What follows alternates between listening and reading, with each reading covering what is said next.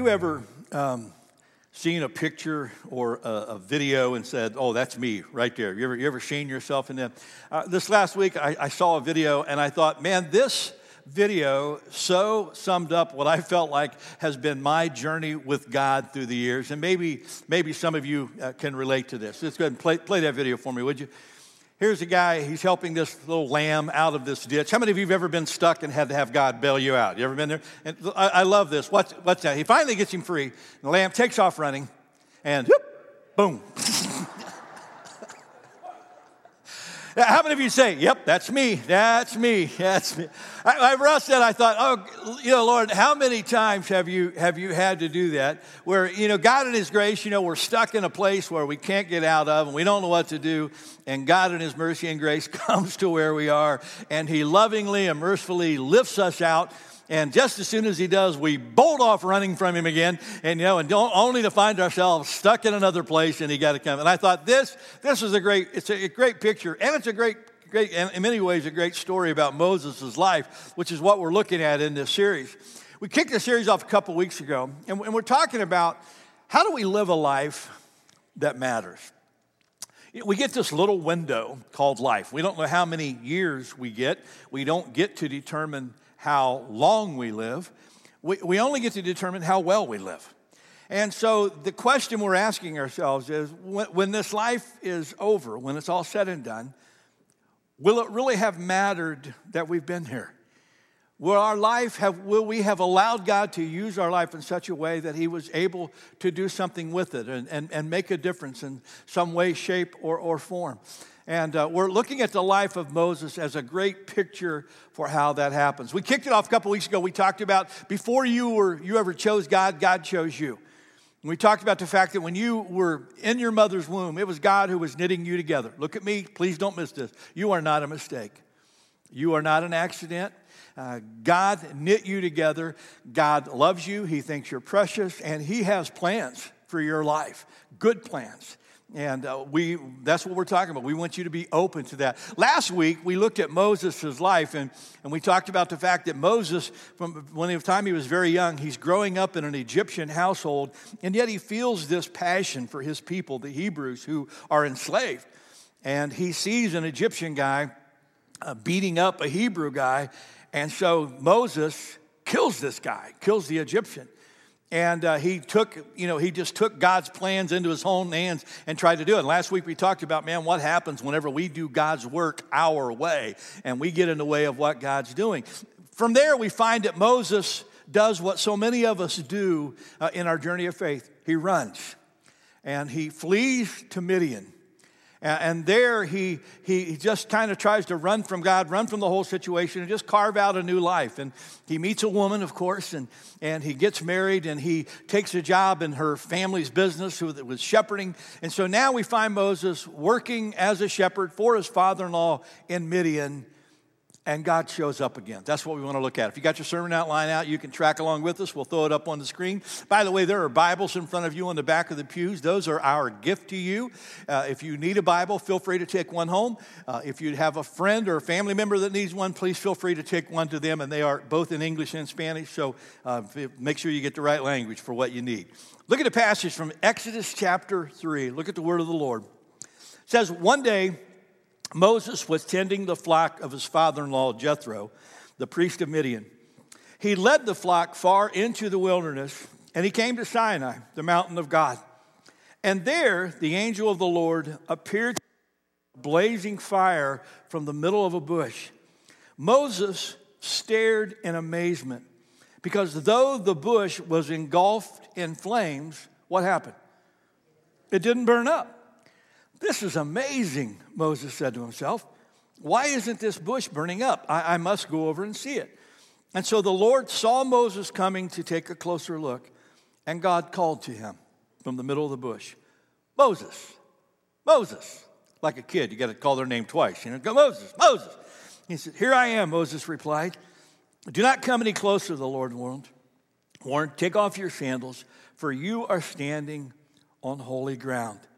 I am the God of your father, the God of Abraham, the God of Isaac, and the God of Jacob. And when Moses heard this, he covered his face because he was afraid to look at God. I, want to camp on this thought today about running from God. Now, again, it's, it's just us. Um, how many of you, be honest enough to admit that either in your spirit, in your heart, or maybe in a very direct way, sometime along the journey, you've run from God? Yeah. Um, why is that? Why, why do we run? Well, I, I thought of several reasons, and you can identify with, with at least one of these probably, and you may have others. But let me, let me give you some thoughts that I had this, this week as I was processing it. Sometimes we run because we feel guilty. Sometimes we run because we feel guilty.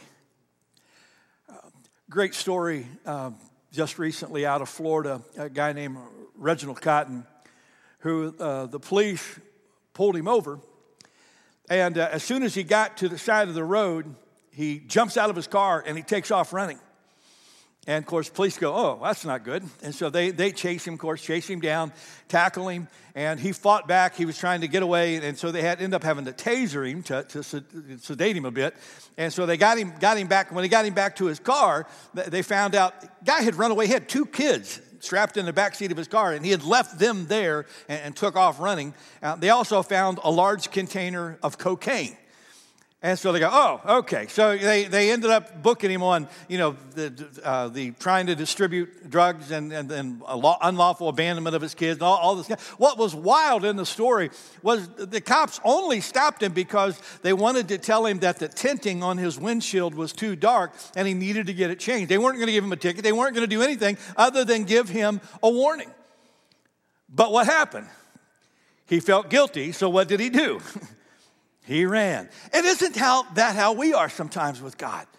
You know, come on, we've been at those places where maybe God's pricking our heart about something that's not the way it ought to be in our life, or maybe we're, we're dealing with something that we're, you know, kind of not really wanting to talk God, uh, talk to God about. And, and, and, and what's so interesting is how, you know, the Bible is so clear that when, when we confess our sin, God is faithful and just to forgive us our sin and to cleanse us from all unrighteousness. But instead of running to God, we often run from God and we carry that guilt with us.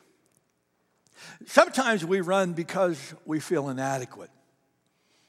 Sometimes we run because we feel inadequate.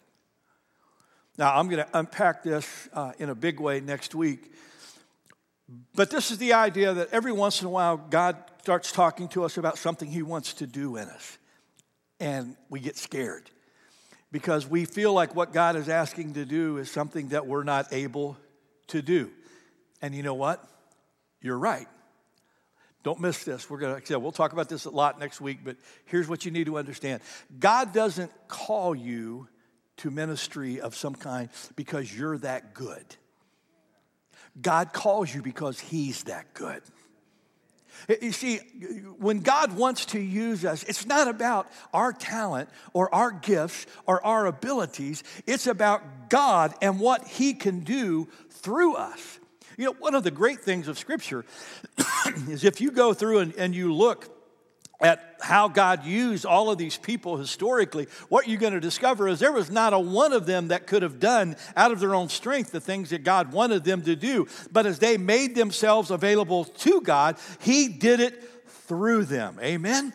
It's not about who we are, it's about who He is. We'll circle back to that next week on, as we continue the storyline. Third, sometimes, sometimes we run from God because we're just afraid. We're just afraid.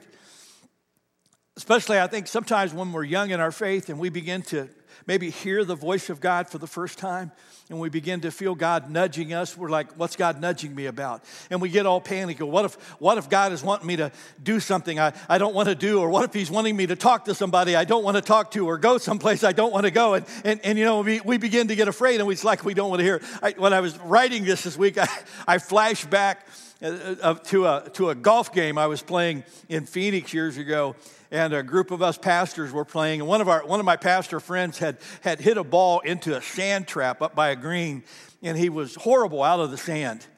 And uh, he's walking into the sand trap, and we're, we're laughing at him because he, he, you can just see the dread on his face as he's walking down. So he takes a sand wedge and he starts walking down the sand trap. And as he does, he starts praying.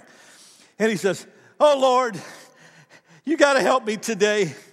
Lord, you know how bad I am out of the sand. And Lord, I've got a good game going. Lord, don't let me down. And well, Lord, I know, I know I can't do this, but oh God, if you if you'll help me, Lord, if, if you'll help me get out of the sand trap, if you'll help me get this out, Lord, I'll I'll do anything you want me to do, Lord. I'll go anywhere you want me to go. I'll I'll go to Haiti, Lord. I'll I'll go to the darkest parts of Africa, Lord. I'll go to Asia, wherever you want me to go. And he whack, hits it.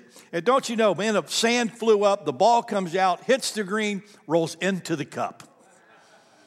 We just busted out laughing. We go, I said, I'll pay for your ticket. Where are you going, bro? You know, it's one of the, but you know, he, he, he voiced what so many of us are afraid of. You know, we, we say, I want God to work, but man, sometimes we get afraid because we have this idea that God loves to make people do what they don't like to do. And what we don't understand is that God calls us to those places that will fulfill the greatest desires of our heart. We run because we're afraid. We run sometimes, we're not really, we don't really realize we're running because we run when we get distracted. When we get distracted. You know, I, kind of, I thought about this when I was thinking about the life that Moses had stepped into. You know, God had him in Egypt for a reason. You know, he was going to be the liberator that God was going to use to set the people free. But now, here he is. He flees away. He's in Midian, and uh, he starts carving out this cushy life. You know, he's, he's got a job in the family business. You know, his father, he's working for his father-in-law. So, you know, he's got he's kind of got it made. And isn't it a fact? Sometimes, sometimes we can get into a comfort zone where we're doing everything but the stuff that God wants us to do. And sometimes when we get distracted and we get, you know, kind of looking over here, we're not really thinking about what else it is that God wants to do.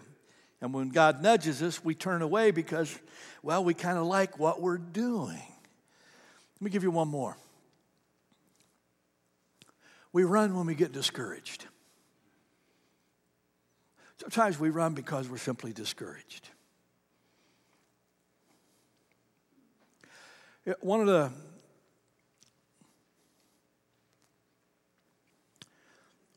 one of the results of COVID particularly in ministry, has been so many pastors and ministry leaders who have left ministry. Um, things got really hard. Uh, it was all different from how it used to be. Uh, and, and even coming out of COVID, you know, there are a lot of people who haven't come back to, to church on, on, on, on site, and many people just decided to stay online or they've tuned out. And, and, and sometimes that discouragement for people just gets overwhelming. And I'm going to guess there's some of you who have been down that road. Uh, you've allowed God to use you. You've made yourself available. And sometimes we start dealing with people, and people can be really hurtful, and we get hurt. Or, or, sometimes we give ourselves to ministry and it just doesn't take off the way that we think it's going to take off. And we don't realize that maybe God's training us and grooming us and preparing us for something else. We, we get so locked, locked into that moment that yet we just get discouraged and we say, God can't use me, or maybe God's abandoned me, and, and where is it? And, you know, one of, one of the great stories in Scripture that I think so many of us can relate to is Elijah. You know, when he has this great victory at Mount Carmel then finds out the queen has, you know, got, got a death wish out for him. And so he runs to the mountain and he gets to the mountain of God. And if you remember, he, he gets all by himself up on this mountain and he, he cries out to the Lord. And here's what he says I've had enough. I've had enough, God. And, and I wouldn't doubt that there are maybe several of us that we're at that place right now where we, we've become so discouraged and so overwhelmed that you know, I mean, I don't, I don't want to hear it, God. I don't, I don't want to hear what you want me to do. I've just, I'm just tired of it all. I've, I've had enough. And somewhere along the way, we've got to let God do for us what He did for Elijah, and that's breathe life back into us so we can respond to the things that God is doing. Are you running from God? Well, a couple things you need to know if you are. You ready? Here's one. Wherever we run, God is waiting. Wherever we run, God is waiting. Everybody repeat out loud after me I can run, but I can't hide. Let's do it again. I can run, but I can't hide. Because everywhere you go, God is already there. And God knows where you're going, and He's already ahead of you. And that was what Moses discovered. He, you know, he, he again, he ran away from Egypt. He got into Midian. He got a job. He got, he's got a whole new life. And he got to the top of the mountain, and guess what? God was there because God is waiting. He's waiting. I, I love the passage of Scripture, Psalm 139 7. Read it out loud with me. I can never escape from your spirit. I can never get away from your presence. I love, I preached on this a few weeks ago when I was going through Psalm 23, from Psalm 23 6. Read it with me, church. Surely your goodness and unfailing love will pursue me all the days of my life. You can run from God, but He's never going to stop pursuing you. That's why I put that statement on your outline. God is relentless in His grace, relentless in His call, and He is relentless in His belief in you. You can run, we often do, but God's already waiting for you.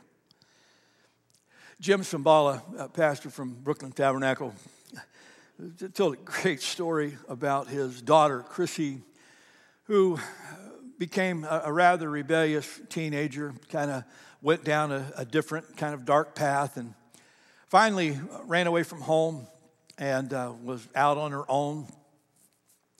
And then one night, um, she woke up, and as she woke up, she said she just had this impending sense that someone was praying for her. Now, you know, for a lot of us, that sounds like a really good feeling. But when you're running from God, it was unnerving to Chrissy. She sat there in bed and she laid there and she said, I just couldn't get away from that feeling that, that someone was praying for me. And it, it, it took her back. And, and she began to remember her family. And she, God begins, begin to remind her of the home that she was running from and the friends that she was running from and the life that she was now in. And it broke her heart. And, and Chrissy made her way home. And it was so funny, Jim said, because the first thing that she said to him when he saw her and he embraced her, she threw her arms around him, she hugged him, and she looked her, Jim Cymbala in the face. She goes, Who was praying for me? Who was praying for me?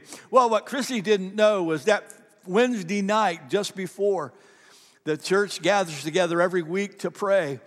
And that night, as they were gathering together to pray, somebody had the idea. They said, You know, Pastor's daughter has been gone, and Let's pray for her tonight. Let's really zero our prayers in. And so, this entire congregation of people gathered together that Wednesday night and they prayed specifically for her. And guess what? That was the night when Chrissy woke up feeling somebody's praying for me. Oh, yeah, Chrissy, not just somebody, a whole flock of them, you know, a whole flock of them. What was going on? Chrissy could run. But no matter how much she separated herself from her father, her church, and her friends, guess what? Wherever Chrissy went, God was waiting. And you need to know that today. That if you're running from God, He's right here. He's right here in front of you. Wherever you try to run to, God's going to be there. Now, this next one gets a little scary because the longer we run, the louder God often gets. The longer we run, the louder God often gets. God, I have no doubt, was trying to get Moses' attention, but he wasn't able to do it until Moses got up on the mountain. And then, how did God speak to Moses? We read the scripture. How, how did he speak? What did he use? A burning bush. Now, how many of you, that would get your attention? yeah, yeah. Well, it, again, God's, God's getting louder and louder, and finally it's a burning bush. And when I, when I was reading this again this week, I, it just, it hit me how that's just God. You know, God is a good father. And how many of you have had kids before? A long way. Okay, you, you'll get this. Have you ever noticed that sometimes you have to get a little louder for your kids to really hear you? Have you, have you ever noticed that? It's like, uh, would you pick that up, please? Would you pick that up, please? Would you please pick that up? Pick it up! yeah. Come on, how many of you can relate to this? Yeah, okay. Yeah. And, and this, this is sometimes, you know, again, God, God's trying to do this. He, he's trying to, why? Because He is a good, good Father. I'll never forget, we were living in, in PA and um, we had a, an open backyard and had a detached garage in the back, but we had an alley that ran right behind our garage at the end of our yard that went all the way down the full length of the block. I remember we were playing out there one day, and our, my oldest son Ben was, I don't know, two, three years old, uh, just young enough to, uh, old enough to run, but young enough not to have any sense. And uh, we were playing around in it, and he turned and he started running toward the alley. And as he was running toward the alley, I saw the corner of my eye a car that was zipping down, dipping down the alleyway and the garage is blocking the view off of the driver. He's not going to be able to see Ben. Ben, and it's blocking Ben's view. He's not going to see the car if he was even looking. And I'm yelling, Ben, Ben! And I'm running faster and faster. And finally, I yelled and I grabbed him just before he got to the alleyway, and the car goes zooming by. And I thought, why does God get loud? Because he loves us. He's trying to help us. He's trying to protect us. Look at me. He sometimes is trying to save us from ourselves. Um, 1981, there was a great story of a, uh, there was a guy, or somebody who stole a, a VW bug in California. And they started putting the news out on the airways, on the radio. This is back before cell phones and all the social media stuff, obviously, but they started putting it out on, on the radio to, to look for this VW bug and notify the police, and they, they kept getting more and more animated about it. This actually made its way all the way to Minnesota, where they're putting on the and they're actually appealing to the driver who stole the bug. Please, if you stole this car, please turn it in. And the reason why was the guy who owned the car had a package of crackers sitting on the front seat beside him that was laced with poison that he was going to use as rat bait when the guy stole the car, or whoever stole the car. And, and they were afraid, not only now that this guy got a stolen car, but the, you know, if he sees the crackers, he might eat them. So now they were doing everything they could to catch him. Again, not to punish him, but to protect him from himself. Does this make sense to you? Now, it's just really important that you get that because sometimes the louder God gets, sometimes we run even harder. And we need to know that God is yelling at us to save us, not to punish us.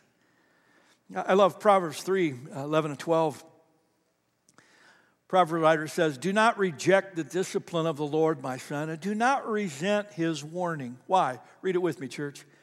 Because the Lord warns the one he loves, even as a father warns a son with whom he is pleased. You know, I started thinking about how many times it's only when we come to those places of brokenness in our life, when life gets really hard, uh, when life gets really overwhelming, that we really listen to God. And I, I, put this on your outline. You know, sometimes the things that we call punishment are just God trying to get our attention. What if the trouble you're going through isn't God trying to get back at you? What if it's just simply God allowing you to go through these circumstances so you will finally turn to Him and hear what He says? God can get loud, can't He? If you don't believe me, just ask Jonah. he can get really loud. Let me give you one more. Here's the great news when we stop running, God shows up when we stop running, God shows up. When we finally decide to turn towards God rather than away from God, God can do some amazing things. That's why I love the passage of scripture from Psalm 46:10. Read it with me, church. Be still and know that I am God. Be still. Shh. Be still Because it's when we quiet ourselves, it's when we stop running away that God has a chance to do so much. It's in those moments that God can show up and He can, he can show us who He really is. God can show us who He is. You know, I don't know what Moses thought about God and what God was like, but I'm guarantee you, up there on that mountain, he saw a fresh new image of God like he had never seen before. And sometimes that's what happens for us. It's when we stop running because we have all these false images of God that God can really show us who he is and what he's really like. It's in those moments uh, when God can show up like that, when we stop running, that, that God can show us just how much He loves us. Man, if I could just give you one gift today, it would be the gift of understanding of how much your God truly does love you. And it doesn't matter where you are, doesn't matter how far you've run, doesn't matter what you've been up to in your life. Your heavenly Father loves you. I always loved a buddy of mine, David Ferguson. He had a great commandment ministries in Texas. He told a story about him and his wife Teresa watching their, their granddaughter. And he said they had her in the, in the bedroom taking a nap, and he said they were in the living room, and he said they had a monitor in the, in, in the bedroom so they could hear her out in the living room. And he was just quietly, David said, I was just quietly reading a book. He said, but, but Teresa was up and down. She kept walking over to the monitor, you know, kind of making sure it was on and up all the way, and kept listening and listening. And, and uh, Dave said, sure enough, he said, finally, after, uh, after a little while, he said, you heard this rustling in the bedroom, you heard this little whimper, and you, you heard the noise of of the little granddaughter. And he said, Teresa got all excited and she started clapping like this. He goes, she's awake, she's awake. She can spend time with me. And David said, That's how God is. You know, sometimes I think when, when you and I think about ourselves, we, we think we wake up in the morning and God turns to the angels and goes, Prepare yourself, boys, he's up, you know. but how God really is, is they're awake. They're awake. I can't wait to spend some time with them. That's how much He loves you. When we stop running, God can show us what He can do through us. It's when we stop running that God can show us what we can what he can do through us. You know, as we as we move through this chapter next week, we're going to hear God tell Moses about some amazing things that he wants Moses to be a part of. But God can't show us that until we stop running. Are you ready to stop today? Are, are you ready to slow down and pause and turn towards God rather than away from God? You know, I want to invite you, if you would, go ahead and take out your communion cup and you can tear off the little bottom part and take out the little piece of bread. And I want you to hold that in your hands for just a moment. And I just want you to remember this Jesus Christ was God's way of showing you that He's not afraid to run to you.